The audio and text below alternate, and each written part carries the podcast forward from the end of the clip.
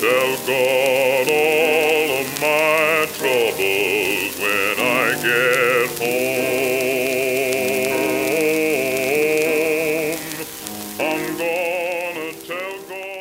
Hello, and welcome to the History of Africana Philosophy by Chike Jeffers and Peter Adamson, brought to you with the support of the King's College London Philosophy Department and the LMU in Munich, online at historyofphilosophy.net. Today's episode Dualist Personality Anton Wilhelm Amo. Who was the first white European scholar to admit that black Africans are capable of sophisticated philosophical reflection? Judging by our story so far, you might think of Placide Tempels, pioneer of 20th century ethnophilosophy. In fact, though, Tempels came along about 200 years late to claim this particular distinction. Already in the year 1733, Johann Gottfried Kraus, the rector of the University of Wittenberg, hailed the achievements of an African philosopher at his institution, and unlike Tempels, he did not assume that it would take a white European to reveal and articulate the philosophical profundity of African thought. To the contrary, the rector pointed out that the continent had long been a source of eloquent wisdom. He mentioned ancient figures of Roman Africa, like Terence, Apuleius, Tertullian, and Augustine.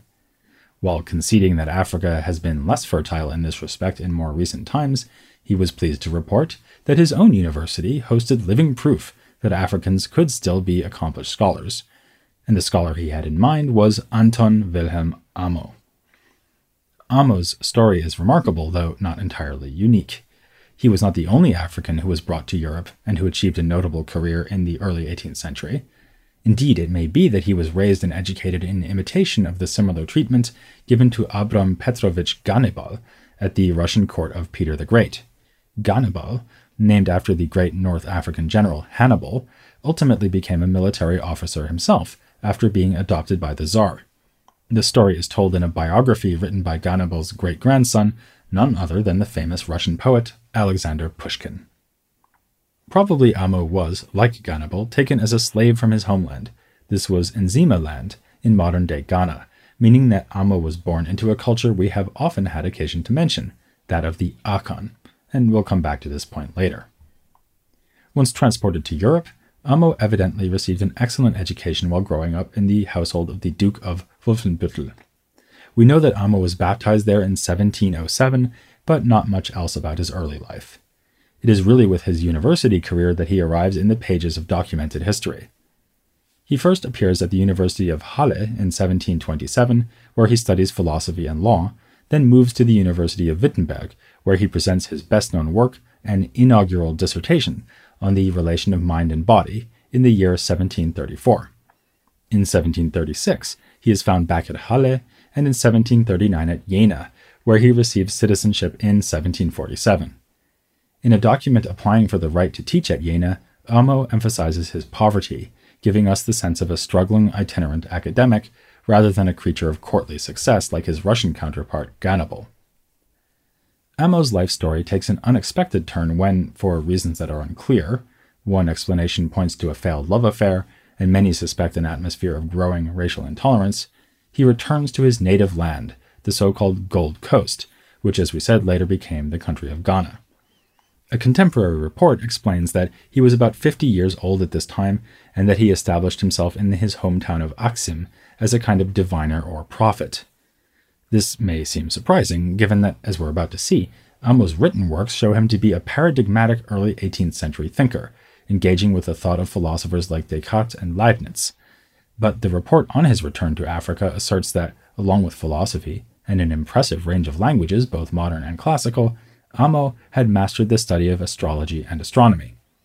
This is supported by the fact that, in a teaching plan Amo presented for lectures to be delivered in Jena, the topics to be covered included divination and astrology. So perhaps it is, after all, quite natural that Amo was easily able to step into the role of a diviner and sage upon returning to his native homeland.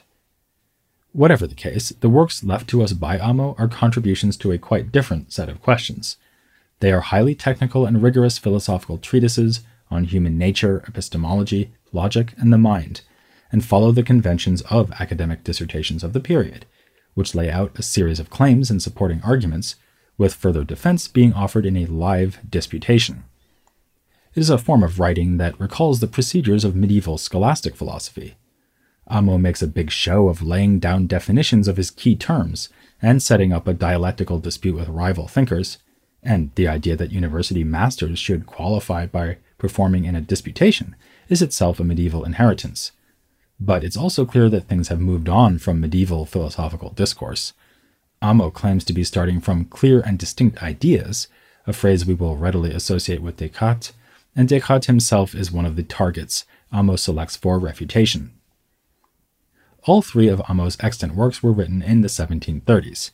Two were dissertations on the relationship between the mind and the body, presented at Wittenberg, and the third was a treatise on philosophical method published in Halle in 1738. The first dissertation, On the Impassivity of the Human Mind, is his most famous work and one that we will discuss in some detail momentarily. The second, entitled The Philosophical Disputation Containing a Distinct Idea of Those Things, that pertain either to the mind or to our living and organic body, builds on the first dissertation, working out some of its implications. Scholars have often declined to attribute this second dissertation to Amo, as it was defended as a dissertation by one Johann Theodosius Meiner. It has often been assumed that this is a student of Amo's, and the philosophical disputation was merely supervised rather than written by Amo.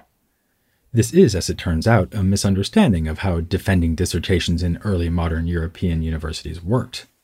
The person defending a dissertation wasn't always the dissertation's author.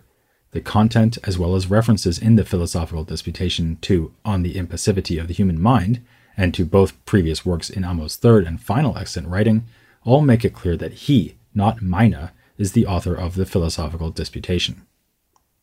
The title of that third and final work the treatise on the art of philosophizing soberly and accurately makes clear that it is Amo's summation not merely of his thoughts on the relationship between the mind and the body, but of all that is essential for philosophy.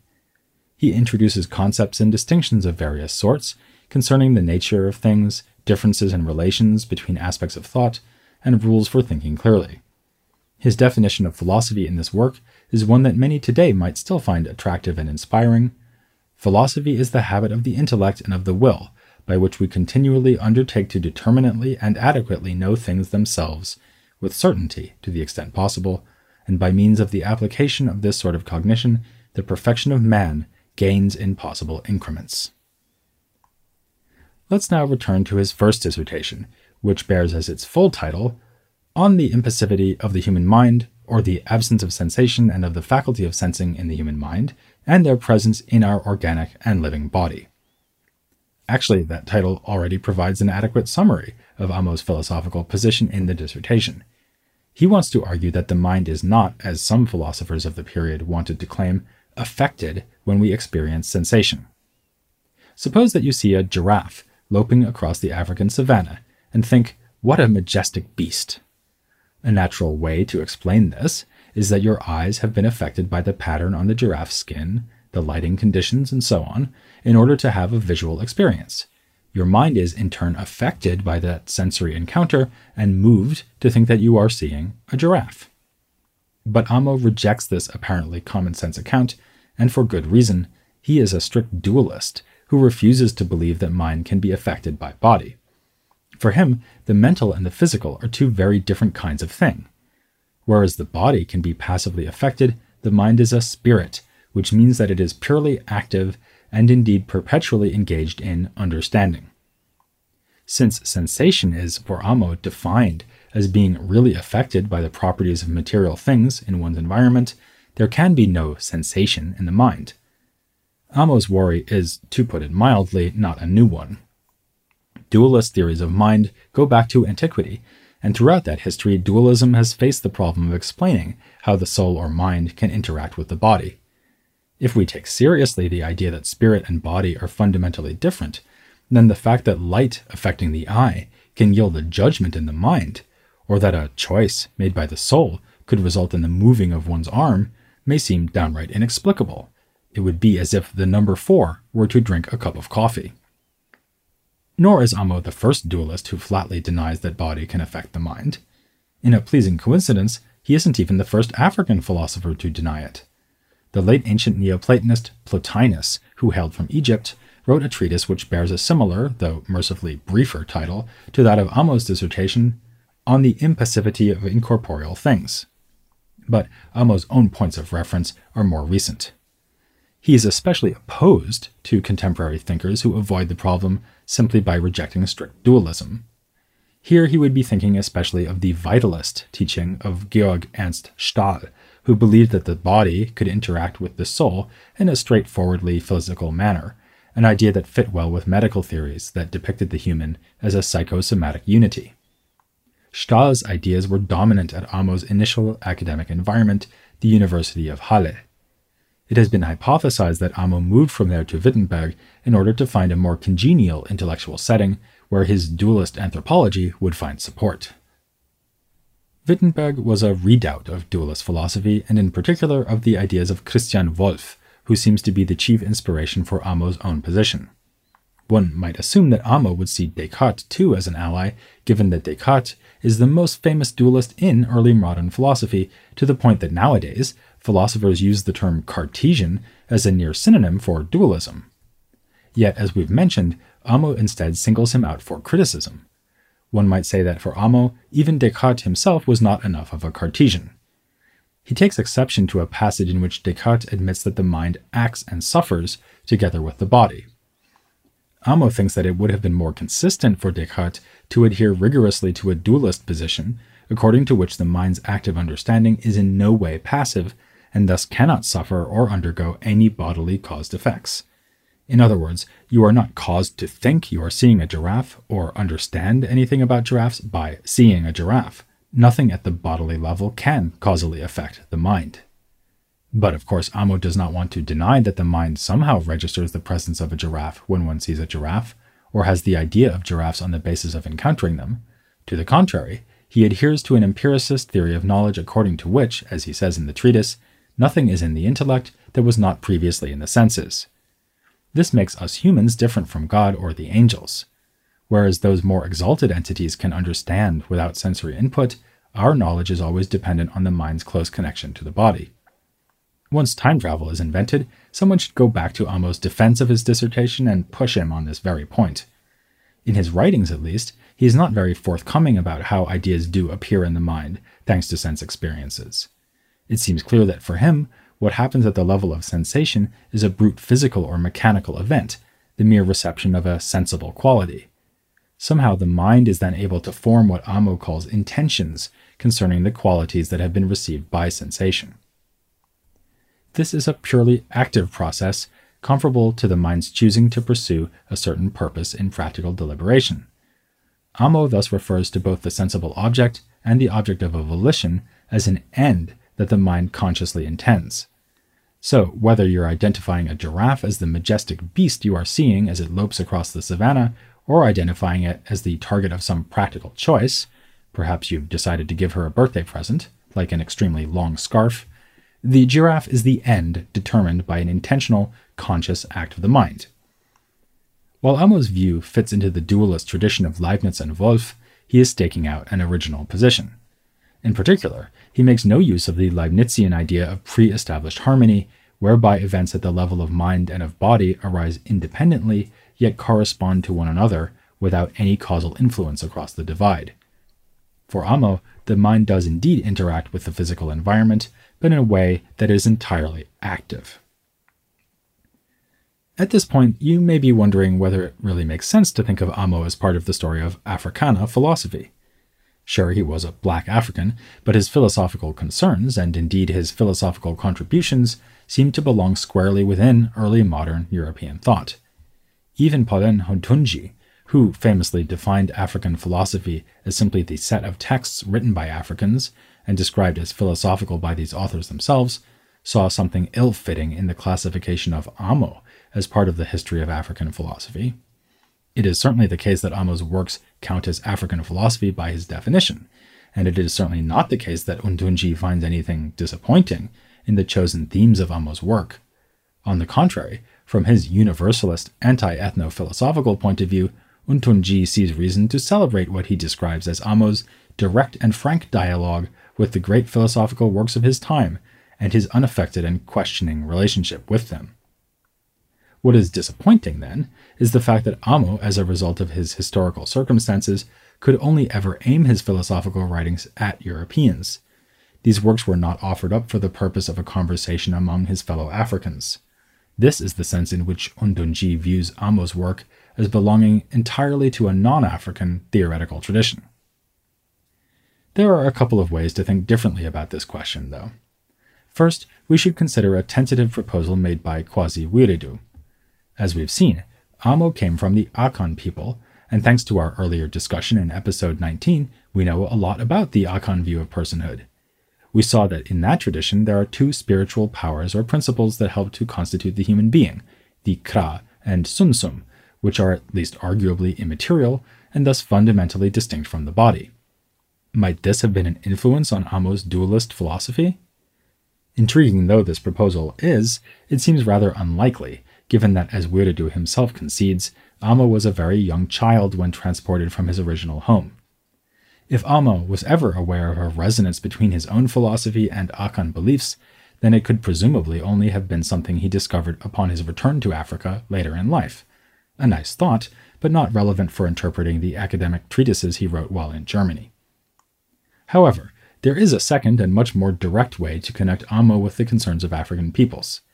We have not yet mentioned that, in addition to the three rather scholastic treatises we have from his pen, he had earlier defended a very different thesis concerning the legal status of Africans or Moors living in Europe. Frustratingly, we do not have the written version of this work. In fact, it may be that there never was a written version, and that it was only a matter of defending a thesis in a verbal debate. We do, however, know the gist of his argument thanks to an academic report from Halle where the disputation was held. Amo appears to have appealed to the fact that the Moors were subjects of the Roman Empire via their rulers, who were vassals of emperors like Justinian. Here, the word Moor, if appropriate at all, should apply only to the people of northern Africa who fell into the orbit of Roman power, but Amo was presumably broadening the notion to include all Africans. After all, Amo himself was called a Moor by his German contemporaries. On the basis of this historical evidence, Amo went on to investigate the extent of freedom that should be granted to Moors enslaved to Christians in Europe. As the Ghanaian philosopher William Abraham has interpreted the kernel of Amo's argument was that Africans were entitled to the same immunities and privileges to precisely the extent that the erstwhile European vassals of Rome enjoyed them, for the African kings had been likewise subject to Rome. Or, to quote another modern day scholar, Justin Smith, we have here an argument made by a slave against the legitimacy of the institution of slavery, founded in jurisprudence and historical scholarship on Roman law. Remarkable though this is, we should stress both the limits of our knowledge of what Amo is arguing here and the limits of that argument itself. The report is so sketchy that we are, in fact, making an assumption when holding that Amo must have concluded that slavery is illegitimate. Even if he did, it is worth noting that Amo did not appeal to a theory of natural rights to justify the freedom and equality of Africans. Instead, he appealed to conventional legal rights deriving from the imperial reach of classical Rome, and presumably the connection between classical Roman law and the rights available to the inhabitants of the empire's latter day heir, the Holy Roman Empire famously described by the French philosopher Voltaire as neither holy nor Roman nor an empire, this was nevertheless an important political entity for Amo, as it was within this set of mainly German territories that Amo was raised and educated. Basing an attack on slavery on the imagined connection between ancient Rome and the modern Holy Roman Empire may have been a useful strategy for persuading Amo's immediate audience, but it is obviously a rather precarious basis for the rejection of slavery. Legal convention could be invoked in favor of slavery, too, as we can see in a work by a contemporary of Amos who had a remarkably similar life story, involving enslavement in Africa as a child, followed by an education in Europe, and finally a return to the homeland. The story of this other man is a sobering one, which has at its center the upsetting spectacle of a defense of slavery written by an ex slave. His name was Jacobus Elisa Johannes Kapitein. After being taken as a slave and sold at a spot in what is now the Ivory Coast, as a child, he was given as a present to a merchant of the West India Company stationed at the Gold Coast by the name of Jacob van Gogh. The name Kapitein is apparently an allusion to the ship captain who gave him to Van Gogh. In 1728, the young Kapitein was in Holland, meaning that he was automatically manumitted. Slavery was illegal in the Netherlands, even though the Dutch were keeping and selling slaves elsewhere in the world. Kapitein's mission in life was set early, and we do mean mission. Inspired by the theologian Hendrik Welse, a young Kapitein wrote an essay called Call of the Heathen in 1737, arguing for the need to do missionary work in non Christian lands like his native Africa. This essay is lost, but Kapitein provides us with a summary of its contents, along with a brief autobiography, at the beginning of a lecture on slavery and its compatibility with Christian doctrine, which he delivered at the University of Leiden in 1742. One interesting feature of this lecture is that Kapitein dutifully explains the abolitionist argument he is refuting. His opponents quote such biblical texts as, The truth will set you free, to show that Christianity is a religion of liberation, not servitude. Kapitein agrees that Christianity is concerned with freedom, but insists that this means only spiritual freedom, that is, the soul's liberation from sin. It has nothing to do with freedom of the body. Which is not to say that slavery is a good thing. Kapitein ties its existence to the degradation of the human race, and concedes that Christianity encourages benevolent treatment of slaves and setting them free. This gives us, for the second time in this episode, a parallel between the argument of a modern African thinker and a more famous ancient African thinker, because in the City of God, Augustine similarly condones slavery while identifying its existence as an unfortunate consequence of sin. Kapitein denies that it is obligatory to set slaves free, as slavery is accepted in the law of the Old Testament, and in Roman history there is no legal basis for abolition.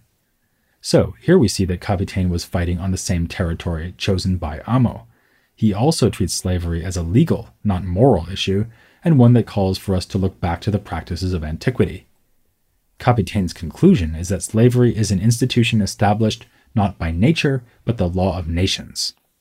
On this basis, he explicitly rejects Aristotle's alternative rationalization that some people are simply born slavish by nature. Despite this rejection of the idea of natural slavery, it may seem not just disappointing, but inexplicable that an ex slave, like Kapitein, should defend the practice of slavery on legal and religious grounds. But it is easier to understand if we consider his intellectual project as a whole. Following the lead of his mentor Welse, Kapitein is a theologian whose main aim is to promote missionary work among the so called heathens. Accepting that adherence to the Christian faith is incompatible with slavery would mean that missionary work should go hand in hand with abolition. Christians should, in that case, not be enslaving anyone, and certainly not those that they are trying to liberate by bringing them the news of the gospel. The problem from Kapitein's perspective is that such a position could undermine enthusiasm for missionary activity in Africa. So, he instead pursues what we must recognize as a lamentably modest goal even if he himself saw it as the most exalted of aspirations, the freeing of souls rather than bodies. In his own case, the project was ultimately a failure. He was ordained after graduation from Leiden, thus becoming the first African ordained as a minister by a Protestant church. He then returned to Africa to undertake missionary work, but found this an uphill struggle. Conversions were few, and he was beset by financial and personal difficulties before dying at the tender age of 30 years. It's ironic that Kapitein, like Amo, albeit in a far less philosophically sophisticated manner, placed so much emphasis on the difference between body and soul. For Kapitein, this contrast could be used to justify slavery of the body, since it is only the soul that counts in Christian theology. For Amo, by contrast, the impassivity of the mind may have been bound up with the stance he took against slavery. It is clear from his writings that Amo considered human persons to be disembodied minds, he saw them as entirely independent from the influence of body, not only as the experienced sensation, but as they form the intentions leading to moral action.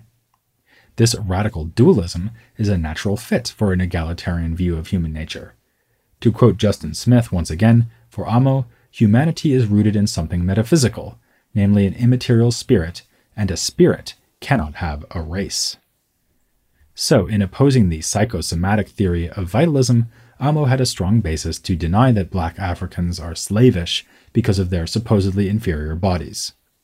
That would leave only legal and conventional arguments for slavery, and it is especially here that we assume he would have parted ways with Kapitein, since his own position seems to have been that the precedent of Roman law should lead to abolition. Nor should we overlook the more direct challenge Amo posed to the ideology of slavery just by being who he was. When the rector of Wittenberg held him up as an example of the erudition of which black Africans are capable, he was simply stating what must have been obvious to anyone brought face to face with this formidable scholar. Later on, his name would be mentioned by abolitionists like Abbe Henri Gregoire, who saw in Amo's works powerful evidence that a so called Moor need not be less than any other human being.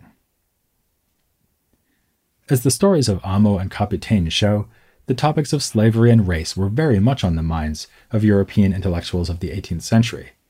This is an aspect of early modern philosophy that has received increasing attention in recent years, as scholars have grappled with the frank racism found in renowned philosophers like Immanuel Kant. Next time, we'll be joined by the author of an important book on this topic, which places Anton Wilhelm Amo in the wider context of discussions about race in early modern European thought. We've already quoted him a couple of times in this episode, but barely scratched the surface of his findings on the subject of modern philosophy and race. So join us for a sober and accurate conversation with Justin Smith here on The History of Africana Philosophy. I'm gonna tell him I had hard trials.